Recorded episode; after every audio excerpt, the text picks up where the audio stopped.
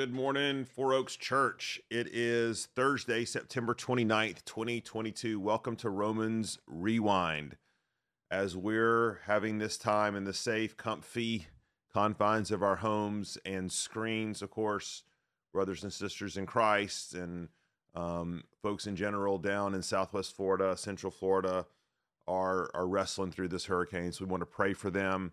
A number of our Harbor Network churches are right in the middle of that storm. Uh, Dave and Kim Harvey, who ministered here for several years, you know them.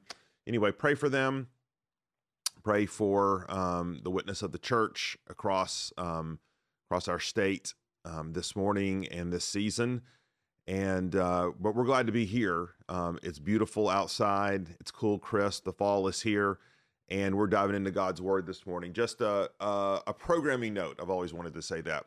We will not be broadcasting tomorrow. That would be Friday, September 30th.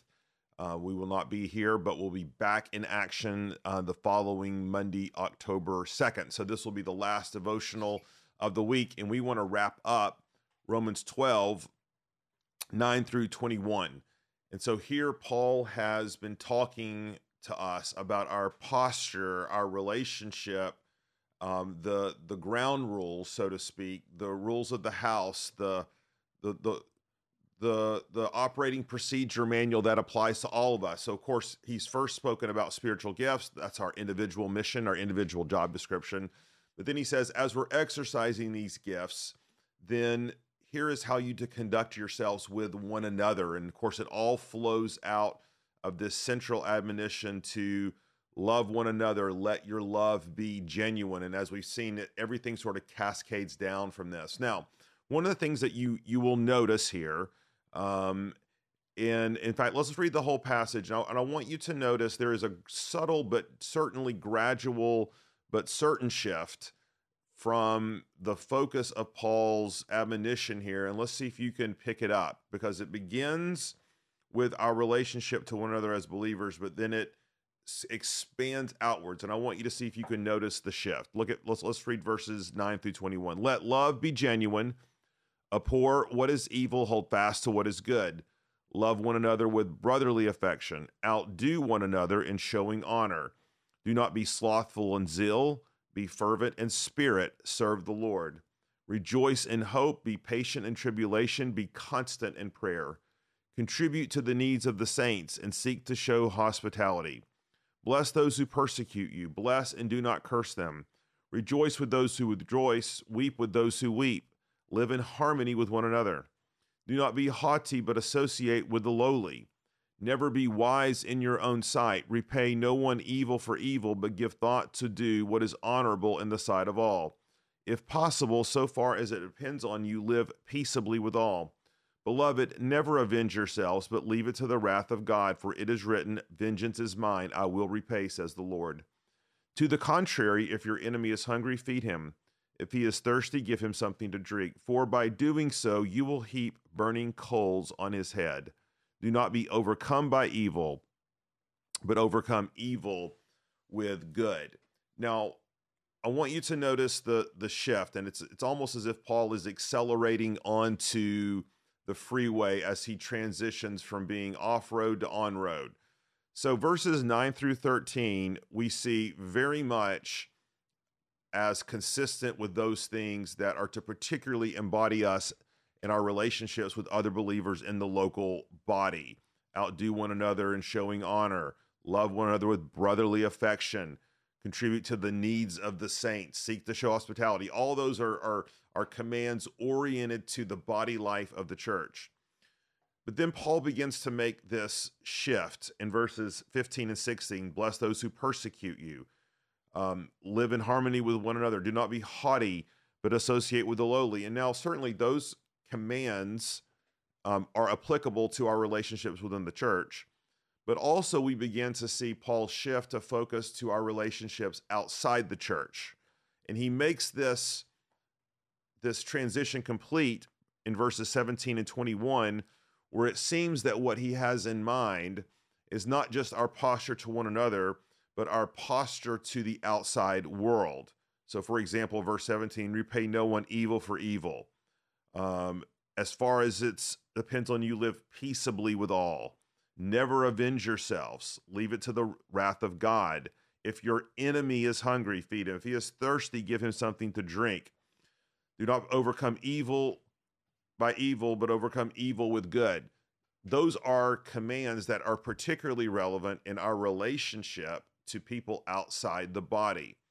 And this is where I think these commands really gain traction because we've talked about this one verse if um about heaping burning coals on his head and this is this idea that through our returning evil with our love instead of vengeance instead of bitterness instead of hostility that this in a sense brings a great sense of shame to those who are persecuting us. It brings a sense of embarrassment if you will but this, of course, is to be a redemptive embarrassment that hopefully, God willing, through the power of the Spirit, as we return those responses, give an unexpected response to an evil response, that people will be sort of astounded, that they will be sort of perplexed and confused and sort of lose their bearing because that's not the way the world works, right? The world is dog eat dog. The world is not turn the other cheek. But when we give that unexpected response, that gospel response, which was the response of Jesus, then people see something differently. People wonder why we're not retaliating. People now we might be misunderstood, we might be accused of weakness, we might be accused of of something else, but it gives us the opportunity to explain why we're doing what we're doing and it can be a powerful testimony, right? I think an example of this that we see um, is, in, of course, in John chapter 7 and 8, where the Pharisees are huddled around this woman and they are getting ready to stone her. And Jesus walks in. He knows the woman is deserving of stoning, of course. That's the Old Testament law. But then he begins to return kindness to this woman and he begins to um, entreat her confront her with her sin, to call her to repentance, but to show grace and kindness to her. And what do the Pharisees do in the middle of this unexpected kindness and generosity from Jesus? They drop their stones and they walk away. In other words, burning coals have been heaped upon their head. And they walk away in shame. And, and hopefully, there's somebody or two or three in there that see the redemptive grace of God in the acts of Jesus and turn their hearts in repentance to Him. I think that's the sort of thing that we're talking about. Now, in saying all that, there's certain things we need to understand about what this passage is saying and what it's not, because this sort sort of evokes all sorts of questions on our behalf, right? Well, Pastor Paul, what about when I'm wronged in my business and the way I'm being wronged or cheated or defrauded is not going to just hurt me, it's going to hurt my employees or hurt those um, who work with me and their families. What about if someone is mistreating my child at school or there is some sort of abuse happening? Does this mean that we turn the other cheek? Does this mean that we don't exact exact vengeance? And I don't think it means that at all. In fact, I think Paul is here primarily talking about our interpersonal relationships and dealing, sort of the whoop and wharf of our life. It's in Romans 13, of course, that he now turns, is going to turn, and this is the passage we're going to see um, this coming week, that there is a place for the state. There is a place for the government. There is a place for the civil affairs um, and the authorities to step in and to enact justice, to enact peace, to to punish evildoers. In fact, let me just give us a, a brief preview of the text this Sunday because it'll help us understand how this connects with what Paul has just been saying. Let every person be subject to the governing authorities, Romans 13, 1 says. For there is no authority except from God, and those that exist have been instituted by God. Therefore, whoever resists the authorities resists what God has appointed, and those who resist will incur judgment. For rulers are not a terror to good conduct, but to bad. Would you have no fear of the one who is in authority? Then do what is good, and you will receive his approval. For he is God's servant for your good. But if you do wrong, be afraid, for he does not bear the sword in vain, for he is the servant of the Lord, an avenger who carries out God's wrath on the wrongdoer. So there, Paul says, Yes, I know that there may be injustice. Yes, I know that there may be um, systemic wrongdoing um, ongoing in your life that extends just beyond your personal relationship, but that impacts a whole host of areas. What are we to do then, Apostle Paul?